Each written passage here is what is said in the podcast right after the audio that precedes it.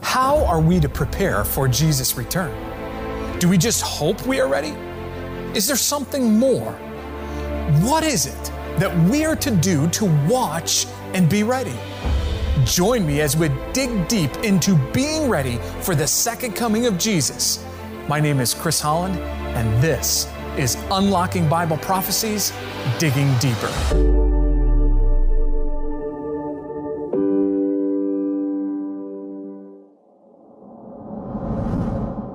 Friends, I am just thrilled that you have joined us here today. Now, if you are watching on YouTube, don't forget to hit that subscribe button, click on receiving the notifications, and don't forget to like this video.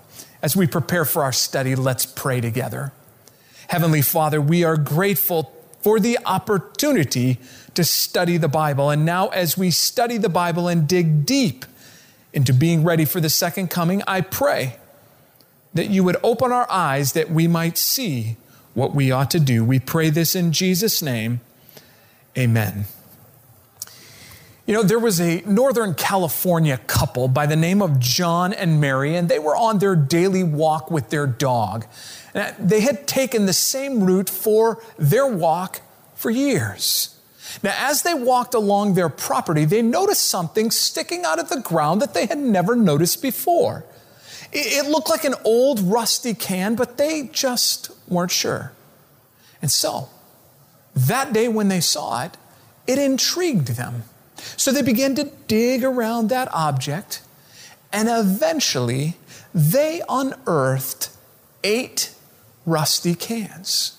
Now, while that may not seem much of a find, it was the contents of those metal cans that was truly amazing what they found might well be the greatest buried treasure ever found in the United States.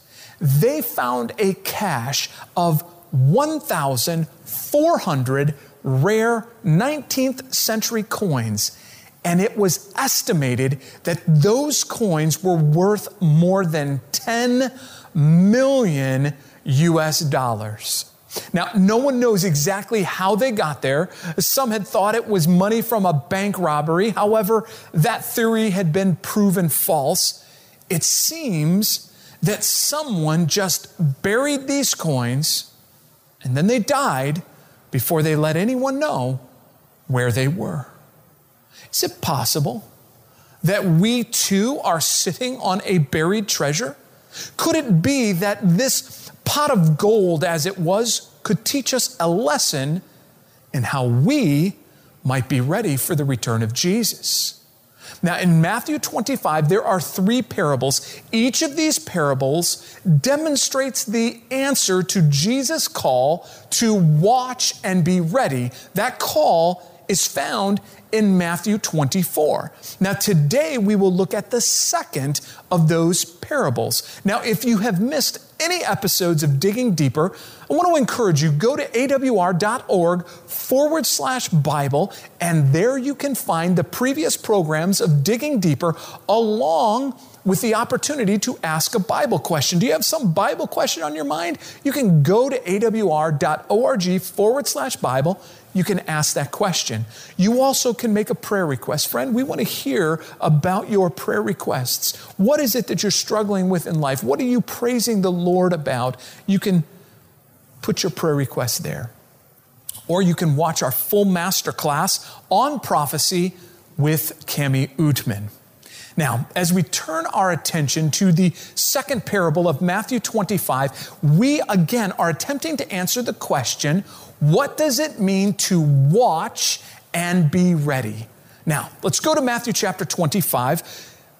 There in Matthew 25, beginning in verse 14, the Bible has this to say. Matthew chapter 25, beginning in verse 14. This is what the Bible says.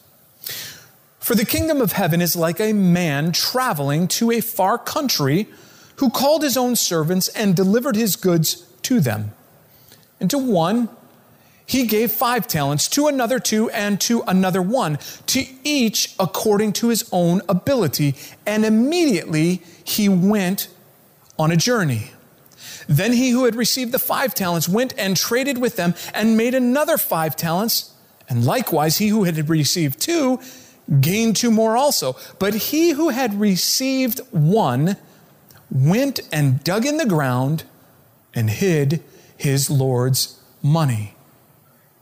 After a long time, the Lord of those servants came and settled accounts with them.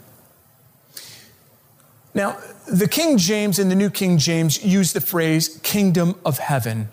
Now, I want you to notice that it is in italics. Now, what does that simply mean? When you're reading in the Bible, in the King James and New King James Version, when italicized words appear, that means that those words are not in the original Greek translation of the Bible.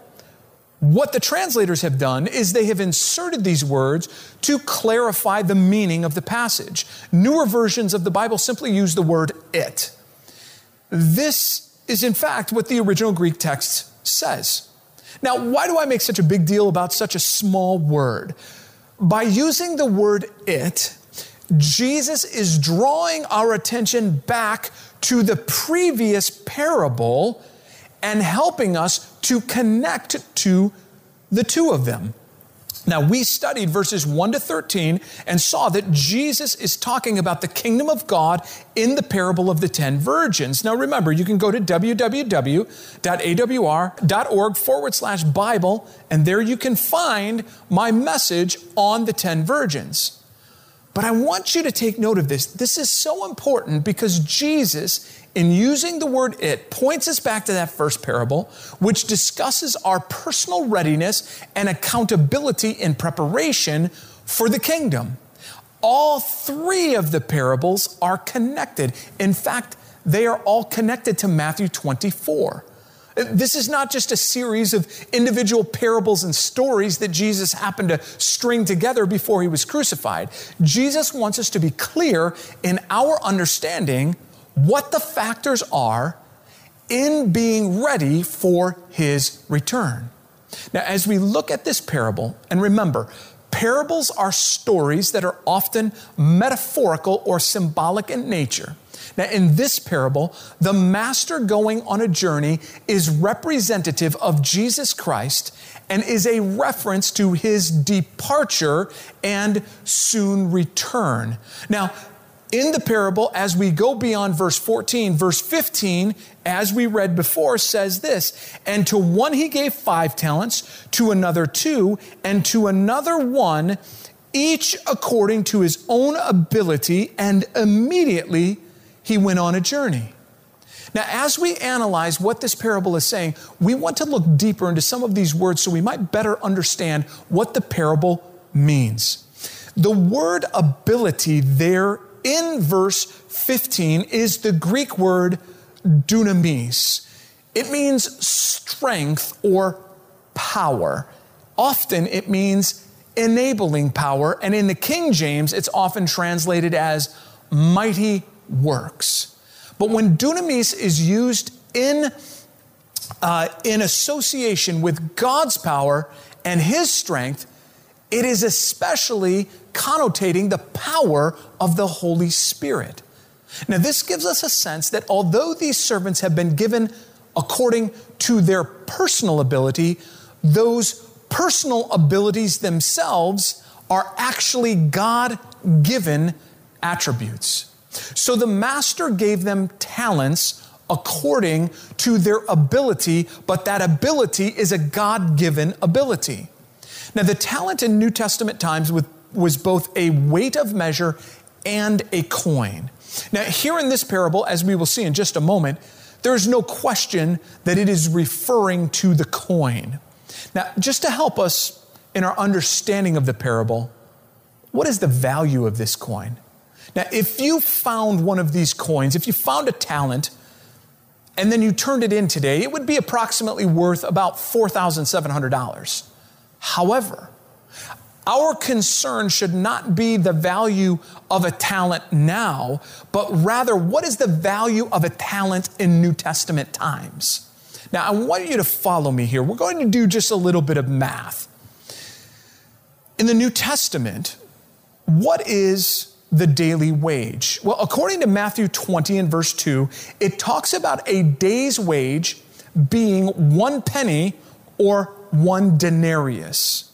Now, the talent in New Testament times was worth about 6,000 denarii. Now, here's where we're going to do a little bit of math. If we figure 300 working days per year, this accounts for weekends and Sabbaths and such. That means that the slave who received only one talent received almost 20 years worth of wages. To the servant that received two talents, that means he received 40 years worth of wages. And to the one who received five, that means that he received 100 years worth of wages. That's the point I'm trying to make here.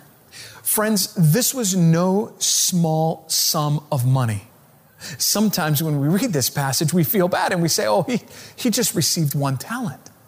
But, friends, the one talent was worth 20 years worth of wages. Let me ask you this How would you like to receive 20 years worth of wages?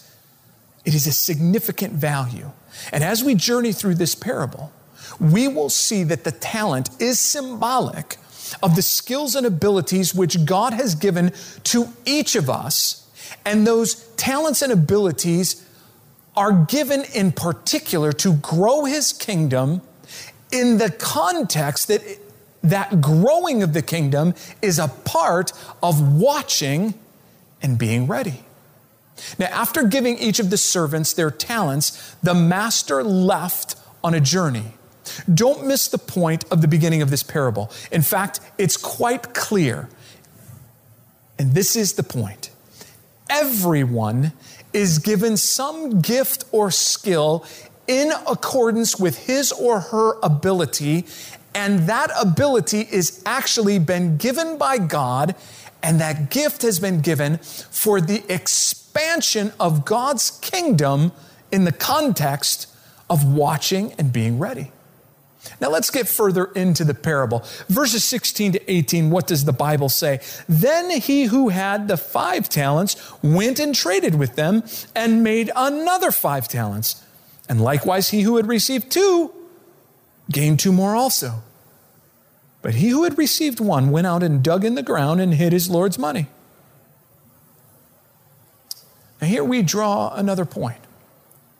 It seems very clear that there is an expectation that we utilize these gifts, the gifts given to us by God, in preparing the world to meet Him.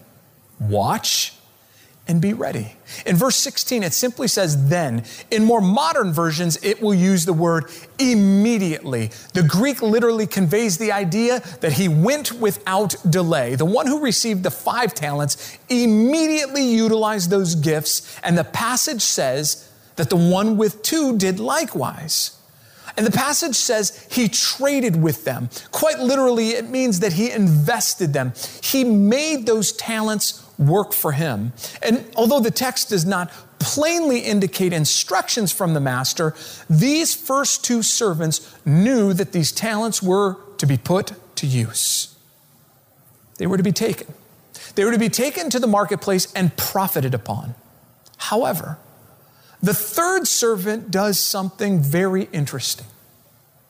He goes, he digs a hole in the ground, and he hides the money.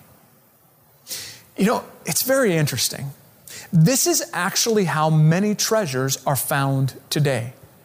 In ancient times and even in more recent history, people, instead of taking their money to the bank or some type of facility, they bury those coins or those treasures.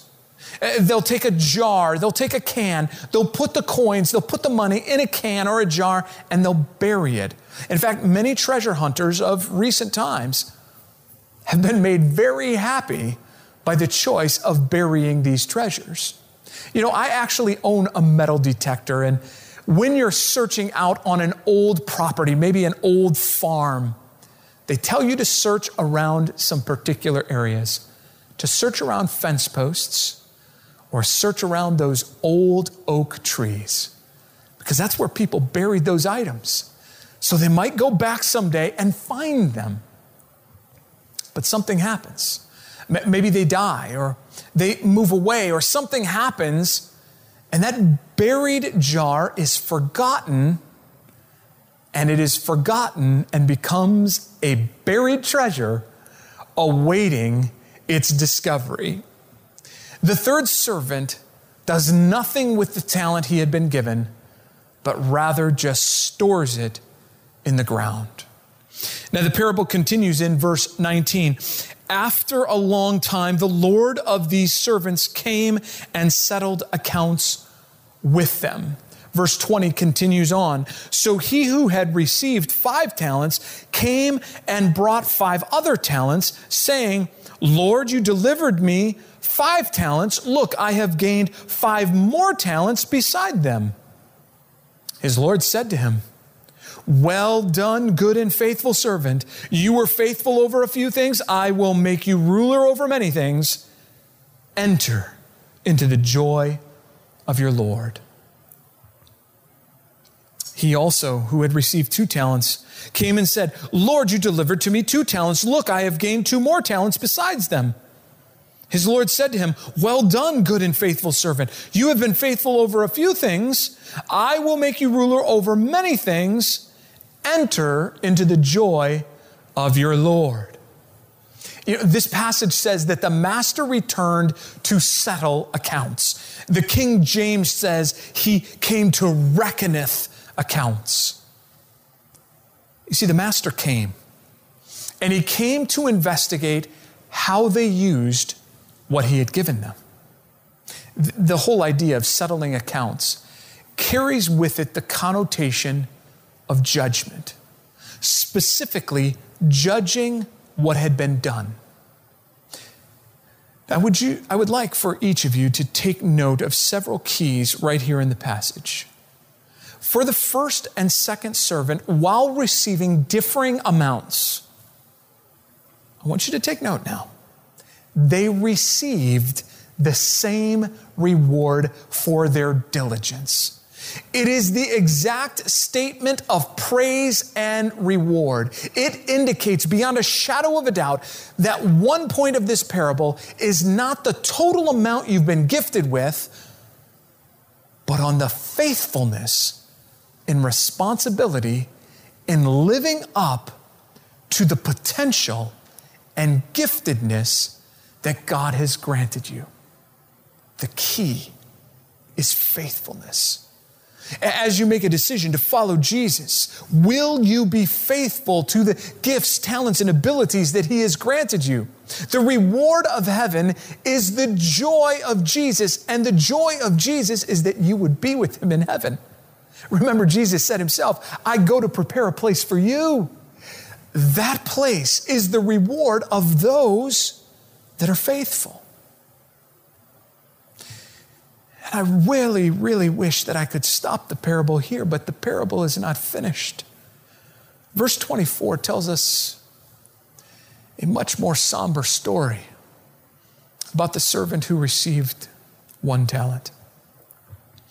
Then he who had received the one talent came and said, Lord, I knew you to be a hard man, reaping where you have not sown, and gathering where you have not scattered seed.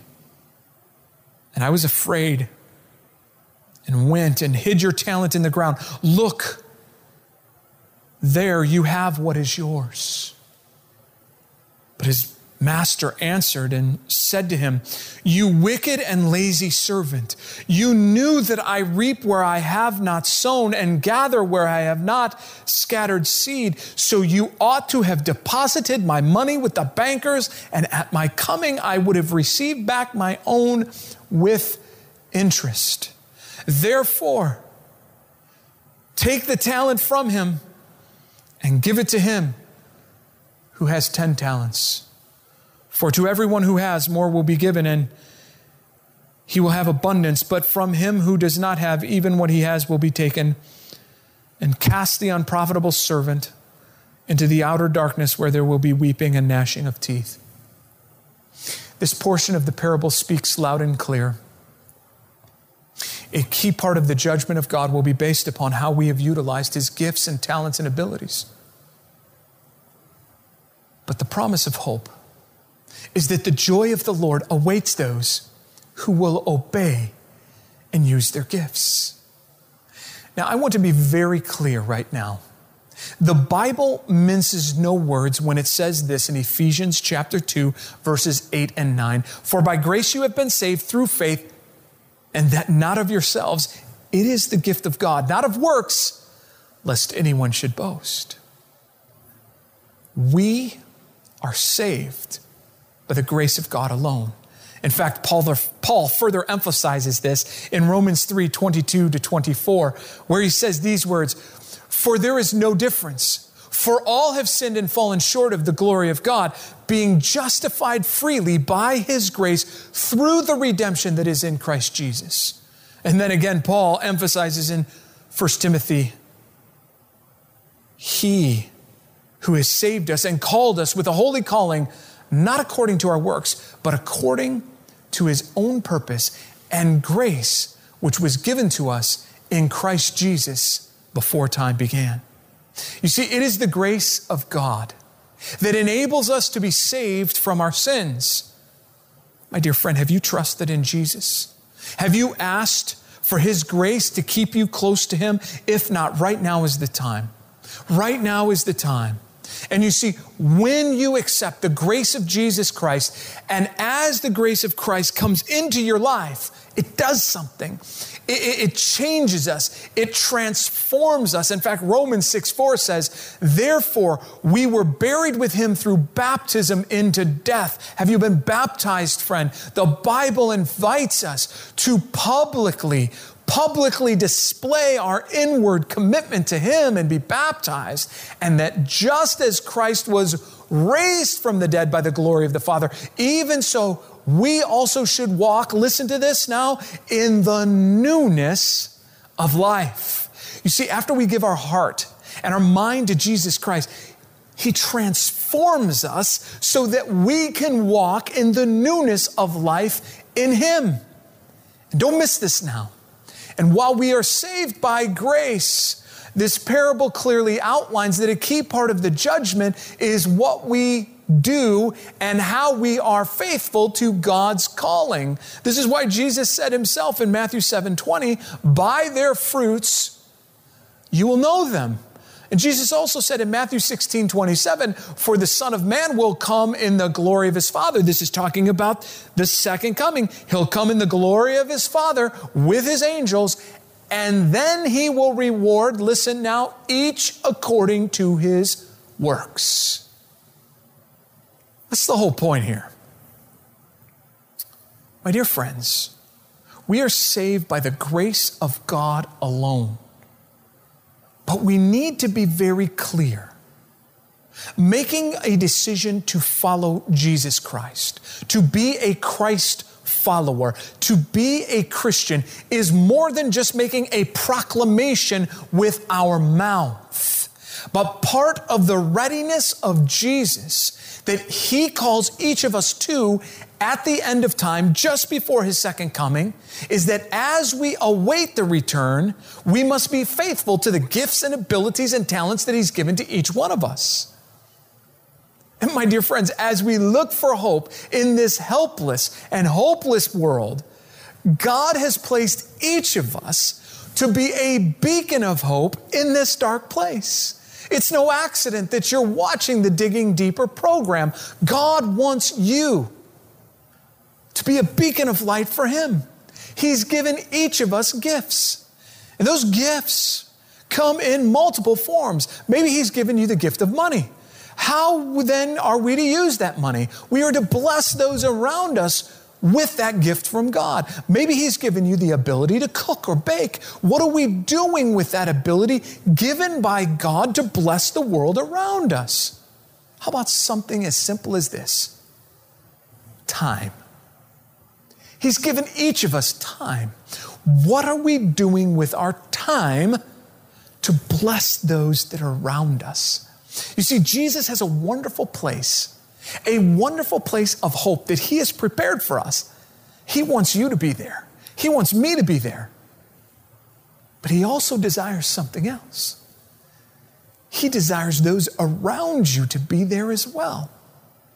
How are you utilizing the gifts and talents and abilities to prepare those around you for the second coming of Jesus?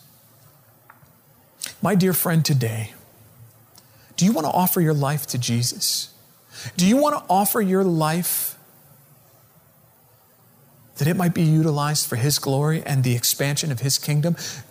Do you want to be used as a tool to bring hope to this helpless and hopeless planet? Today, will you be faithful to His calling?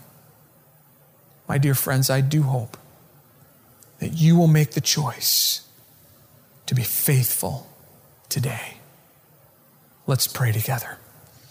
Heavenly Father, we see in the parable of the 10 talents that a part of our watching and being ready it is to utilize the gifts, the talents, and the abilities that you have given to us as a gift. And so, Lord, I pray that as each and every individual that is watching this program, as they hear, as they see, as they're touched by your love, I pray, Lord, that they would be filled with your strength to be that beacon of light that makes a difference in the world around them. I pray this in Jesus' name. Amen. Now, dear friends, I don't want you to forget. I want you to go to www.awr.org forward slash Bible. We want to hear from you. I want to hear from you. There you can register to become a part of the Digging Deeper family. And by registering, you'll get a special invitation to become a part of our special Facebook group. Now, in addition to that, at awr.org forward slash Bible, you can ask a question, you can make a prayer request. Right now, maybe you've made that decision for Jesus Christ. Go to awr.org forward slash Bible. Let us know. Let us know you've made a decision to follow Jesus. I invite you, friends, go there. Get in touch with us. We'd like to hear from you. My dear friends, God bless each of you. And remember, we have the prophetic word confirmed in this book, which you will do well to heed as a light that shines in a dark place until the day dawns and the morning star rises in your hearts. My dear friends, I do pray that the morning star Jesus rises in your hearts. Thank you so much for joining us. See you again next time. God bless.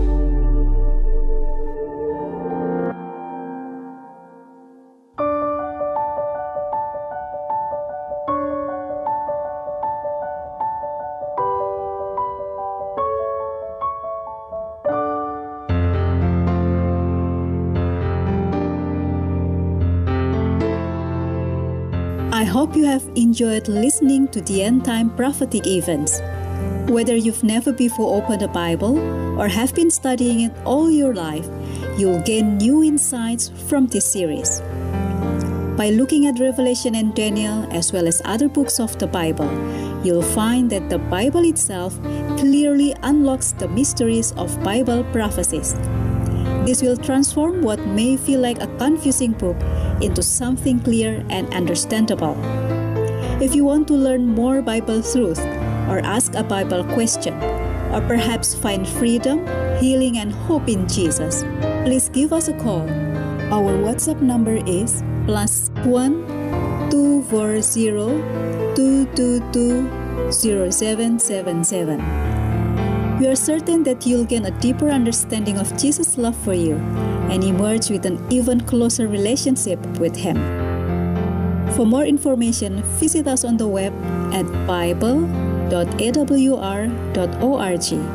or send us an email at bible at awr.org. How are we to prepare for Jesus' return? Do we just hope we are ready? Is there something more? What is it that we are to do to watch and be ready. Join me as we dig deep into being ready for the second coming of Jesus.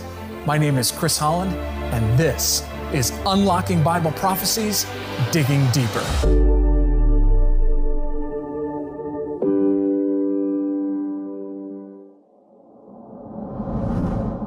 Friends, I am just thrilled that you have joined us here today. Now, if you are watching on YouTube, don't forget to hit that subscribe button, click on receiving the notifications, and don't forget to like this video. As we prepare for our study, let's pray together. Heavenly Father, we are grateful for the opportunity to study the Bible. And now, as we study the Bible and dig deep into being ready for the second coming, I pray that you would open our eyes that we might see what we ought to do. We pray this in Jesus' name. Amen. You know, there was a Northern California couple by the name of John and Mary, and they were on their daily walk with their dog. And they had taken the same route for their walk for years. Now, as they walked along their property, they noticed something sticking out of the ground that they had never noticed before. It looked like an old rusty can, but they just weren't sure. And so, that day when they saw it, it intrigued them. So they began to dig around that object, and eventually they unearthed eight rusty cans. Now, while that may not seem much of a find, it was the contents of those metal cans that was truly amazing. What they found might well be the greatest buried treasure ever found in the United States. They found a cache of 1,400 rare 19th century coins, and it was estimated that those coins were worth more than 10 million US dollars. Now, no one knows exactly how they got there. Some had thought it was money from a bank robbery. However, that theory had been proven false. It seems that someone just buried these coins and then they died before they let anyone know where they were. Is it possible that we too are sitting on a buried treasure? Could it be that this pot of gold, as it was, could teach us a lesson in how we might be ready for the return of Jesus. Now, in Matthew 25, there are three parables. Each of these parables demonstrates the answer to Jesus' call to watch and be ready. That call is found in Matthew 24. Now, today we will look at the second of those parables. Now, if you have missed any episodes of Digging Deeper, I want to encourage you go to awr.org forward slash Bible, and there you can find the previous programs of Digging Deeper along with the opportunity to ask a Bible question. Do you have some Bible question on your mind? You can go to awr.org forward slash Bible. You can ask that question. You also can make a prayer request. Friend, we want to hear about your prayer requests. What is it that you're struggling with in life? What are you praising the Lord about? You can put your prayer request there. Or you can watch our full master class on prophecy with Cami Oetman. Now, as we turn our attention to the second parable of Matthew 25, we again are attempting to answer the question what does it mean to watch and be ready? Now, let's go to Matthew chapter 25. There in Matthew 25, beginning in verse 14, the Bible has this to say Matthew chapter 25, beginning in verse 14. This is what the Bible says. For the kingdom of heaven is like a man traveling to a far country who called his own servants and delivered his goods to them. And to one, he gave five talents, to another two, and to another one, to each according to his own ability. And immediately he went on a journey. Then he who had received the five talents went and traded with them and made another five talents. And likewise, he who had received two gained two more also. But he who had received one went and dug in the ground and hid his Lord's money. After a long time, the Lord of those servants came and settled accounts with them. Now, the King James and the New King James use the phrase kingdom of heaven. Now, I want you to notice that it is in italics. Now, what does that simply mean? When you're reading in the Bible, in the King James and New King James Version, when italicized words appear, that means that those words are not in the original Greek translation of the Bible. What the translators have done is they have inserted these words to clarify the meaning of the passage. Newer versions of the Bible simply use the word it. This is, in fact, what the original Greek text says. Now, why do I make such a big deal about such a small word? By using the word it, Jesus is drawing our attention back to the previous parable and helping us to connect to the two of them. Now, we studied verses 1 to 13 and saw that Jesus is talking about the kingdom of God in the parable of the 10 virgins. Now, remember, you can go to www.awr.org forward slash Bible, and there you can find my message on the 10 virgins.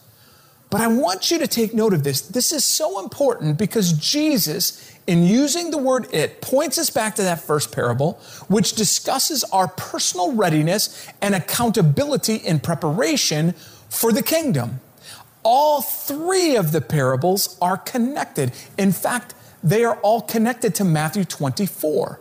This is not just a series of individual parables and stories that Jesus happened to string together before he was crucified. Jesus wants us to be clear in our understanding what the factors are in being ready for his return. Now, as we look at this parable, and remember, parables are stories that are often metaphorical or symbolic in nature. Now, in this parable, the master going on a journey is representative of Jesus Christ and is a reference to his departure and soon return. Now, in the parable, as we go beyond verse 14, verse 15, as we read before, says this And to one he gave five talents, to another two, and to another one, each according to his own ability, and immediately he went on a journey. Now, as we analyze what this parable is saying, we want to look deeper into some of these words so we might better understand what the parable means. The word ability there in verse 15 is the Greek word dunamis. It means strength or power. Often it means enabling power, and in the King James, it's often translated as mighty works. But when dunamis is used in, uh, in association with God's power and His strength, it is especially connotating the power of the Holy Spirit. Now, this gives us a sense that although these servants have been given according to their personal ability, those personal abilities themselves are actually God given attributes. So the master gave them talents according to their ability, but that ability is a God given ability. Now, the talent in New Testament times was both a weight of measure and a coin. Now, here in this parable, as we will see in just a moment, there is no question that it is referring to the coin. Now, just to help us in our understanding of the parable, what is the value of this coin? Now, if you found one of these coins, if you found a talent, and then you turned it in today, it would be approximately worth about $4,700. However, our concern should not be the value of a talent now, but rather what is the value of a talent in New Testament times? Now, I want you to follow me here. We're going to do just a little bit of math. In the New Testament, what is the daily wage? Well, according to Matthew 20 and verse 2, it talks about a day's wage being one penny or one denarius. Now, the talent in New Testament times was worth about 6,000 denarii. Now, here's where we're going to do a little bit of math. If we figure 300 working days per year, this accounts for weekends and Sabbaths and such. That means that the slave who received only one talent received almost 20 years worth of wages. To the servant that received two talents, that means he received 40 years worth of wages. And to the one who received five, that means that he received 100 years worth of wages. What's the point I'm trying to make here? Friends, this was no small sum of money. Sometimes when we read this passage, we feel bad and we say, oh, he, he just received one talent. But, friends, the one talent was worth 20 years worth of wages. Let me ask you this How would you like to receive 20 years worth of wages? It is a significant value. And as we journey through this parable, we will see that the talent is symbolic of the skills and abilities which God has given to each of us. And those talents and abilities are given in particular to grow his kingdom in the context that that growing of the kingdom is a part of watching and being ready. Now, after giving each of the servants their talents, the master left on a journey. Don't miss the point of the beginning of this parable. In fact, it's quite clear. And this is the point everyone is given some gift or skill in accordance with his or her ability, and that ability is actually been given by God, and that gift has been given for the expansion of God's kingdom in the context of watching and being ready. Now let's get further into the parable. Verses 16 to 18, what does the Bible say? Then he who had the five talents went and traded with them and made another five talents. And likewise, he who had received two gained two more also. But he who had received one went out and dug in the ground and hid his Lord's money. Now, here we draw another point. It seems very clear that there is an expectation that we utilize these gifts, the gifts given to us by God, in preparing the world to meet Him. Watch and be ready. In verse 16, it simply says then. In more modern versions, it will use the word immediately. The Greek literally conveys the idea that he went without delay. The one who received the five talents immediately utilized those gifts, and the passage says that the one with two did likewise.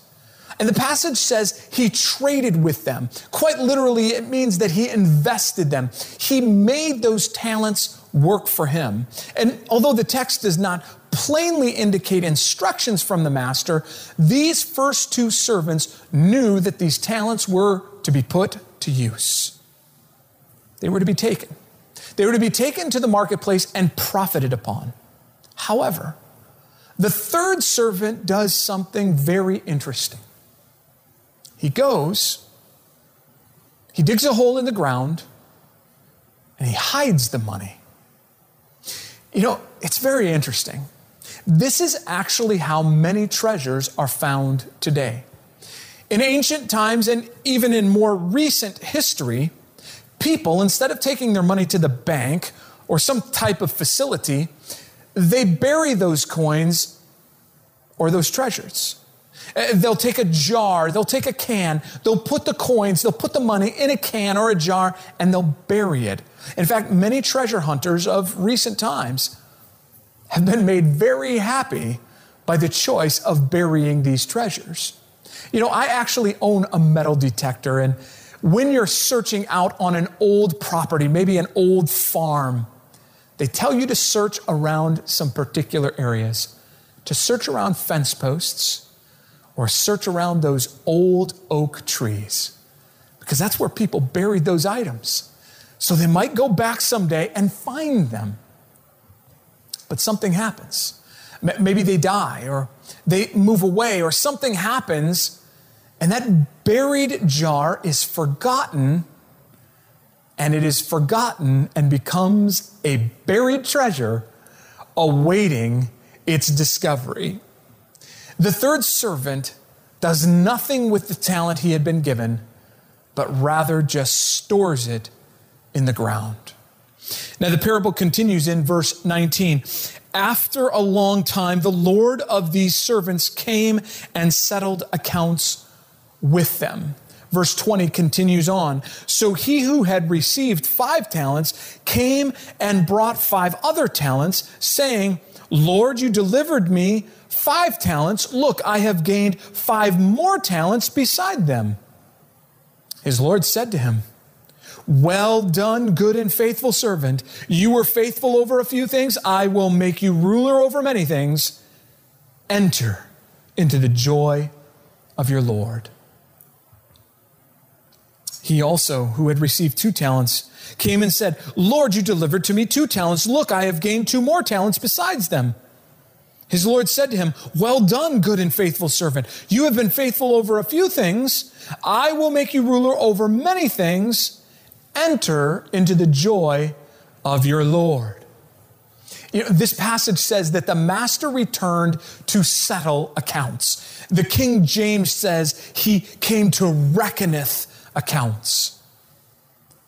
You see, the master came, and he came to investigate how they used what he had given them. The whole idea of settling accounts carries with it the connotation of judgment specifically judging what had been done.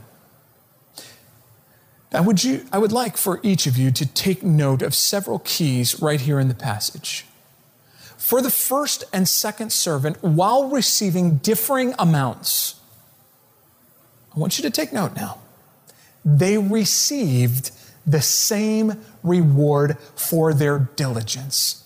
It is the exact statement of praise and reward. It indicates beyond a shadow of a doubt that one point of this parable is not the total amount you've been gifted with, but on the faithfulness in responsibility in living up to the potential and giftedness that God has granted you.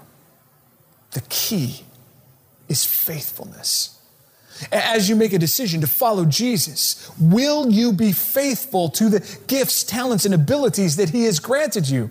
The reward of heaven is the joy of Jesus, and the joy of Jesus is that you would be with Him in heaven. Remember, Jesus said Himself, I go to prepare a place for you.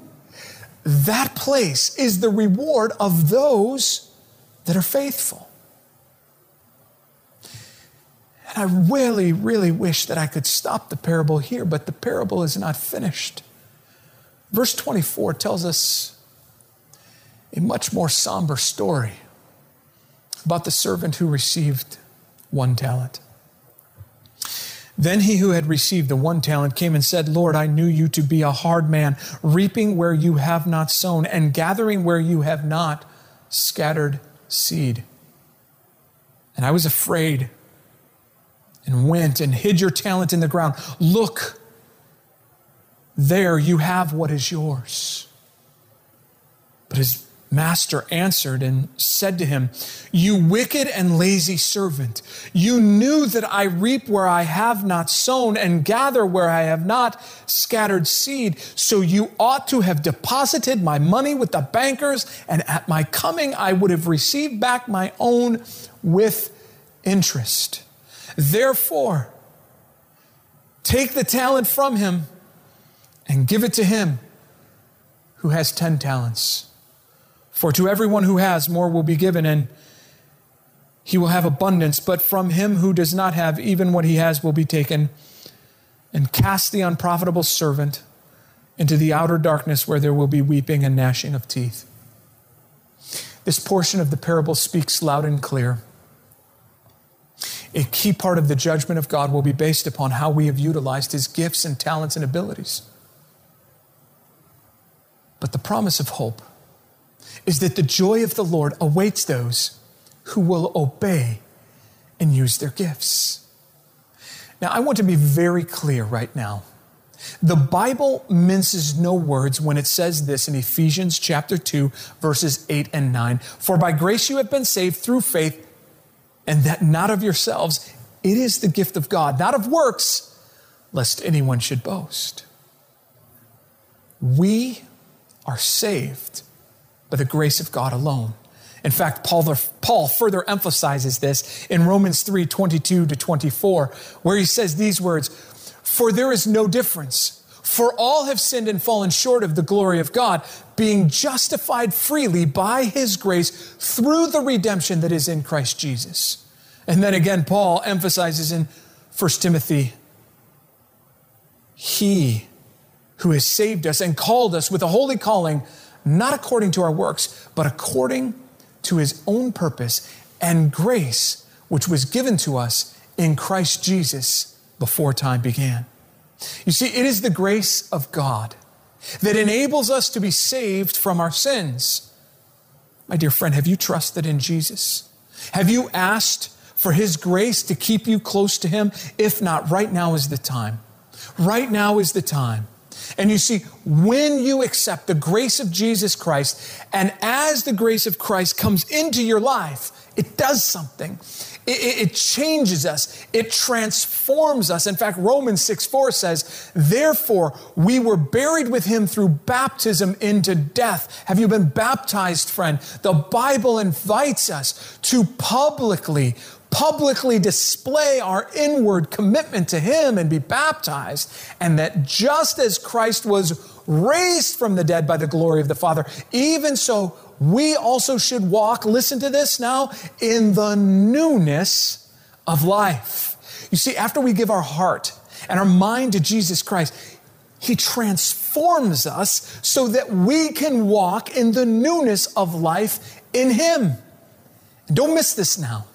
And while we are saved by grace, this parable clearly outlines that a key part of the judgment is what we do and how we are faithful to God's calling. This is why Jesus said himself in Matthew 7 20, by their fruits you will know them. And Jesus also said in Matthew 16 27, For the Son of Man will come in the glory of his Father. This is talking about the second coming. He'll come in the glory of his Father with his angels, and then he will reward, listen now, each according to his works. What's the whole point here? My dear friends, we are saved by the grace of God alone. But we need to be very clear.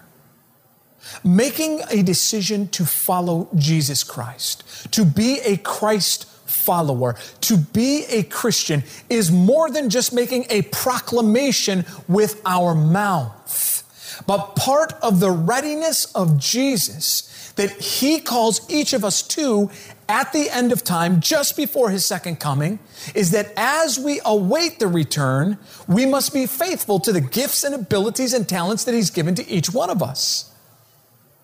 And my dear friends, as we look for hope in this helpless and hopeless world, God has placed each of us to be a beacon of hope in this dark place. It's no accident that you're watching the Digging Deeper program.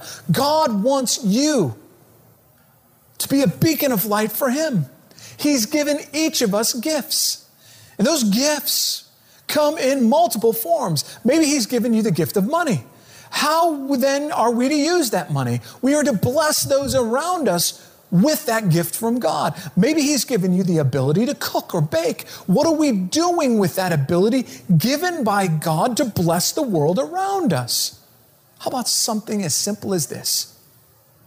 Time. He's given each of us time. What are we doing with our time to bless those that are around us? You see, Jesus has a wonderful place, a wonderful place of hope that He has prepared for us. He wants you to be there, He wants me to be there. But He also desires something else. He desires those around you to be there as well.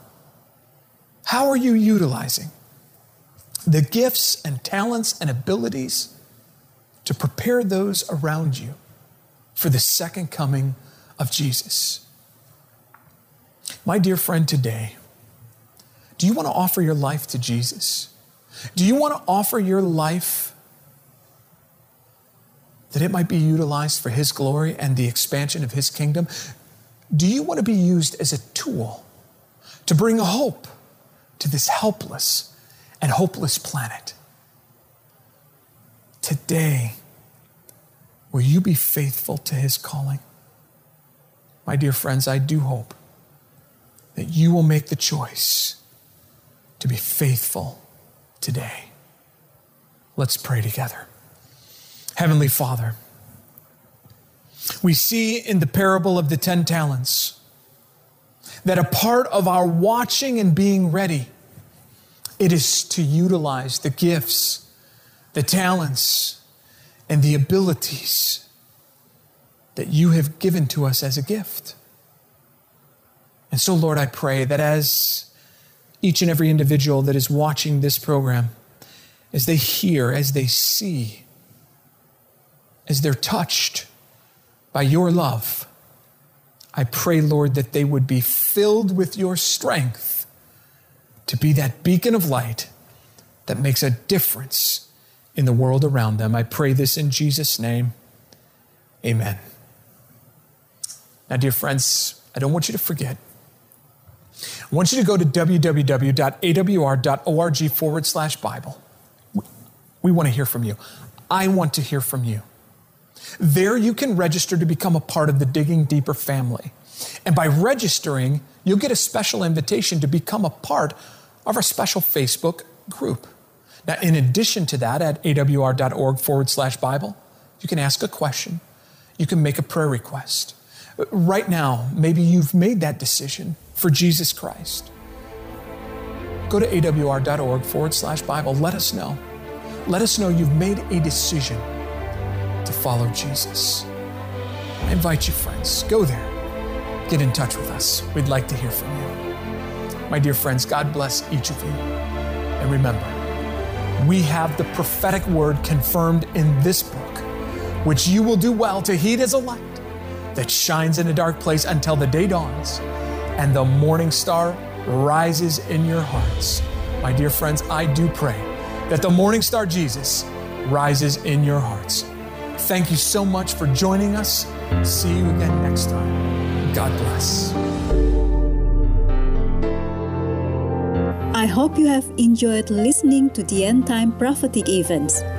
Whether you've never before opened a Bible or have been studying it all your life, you'll gain new insights from this series.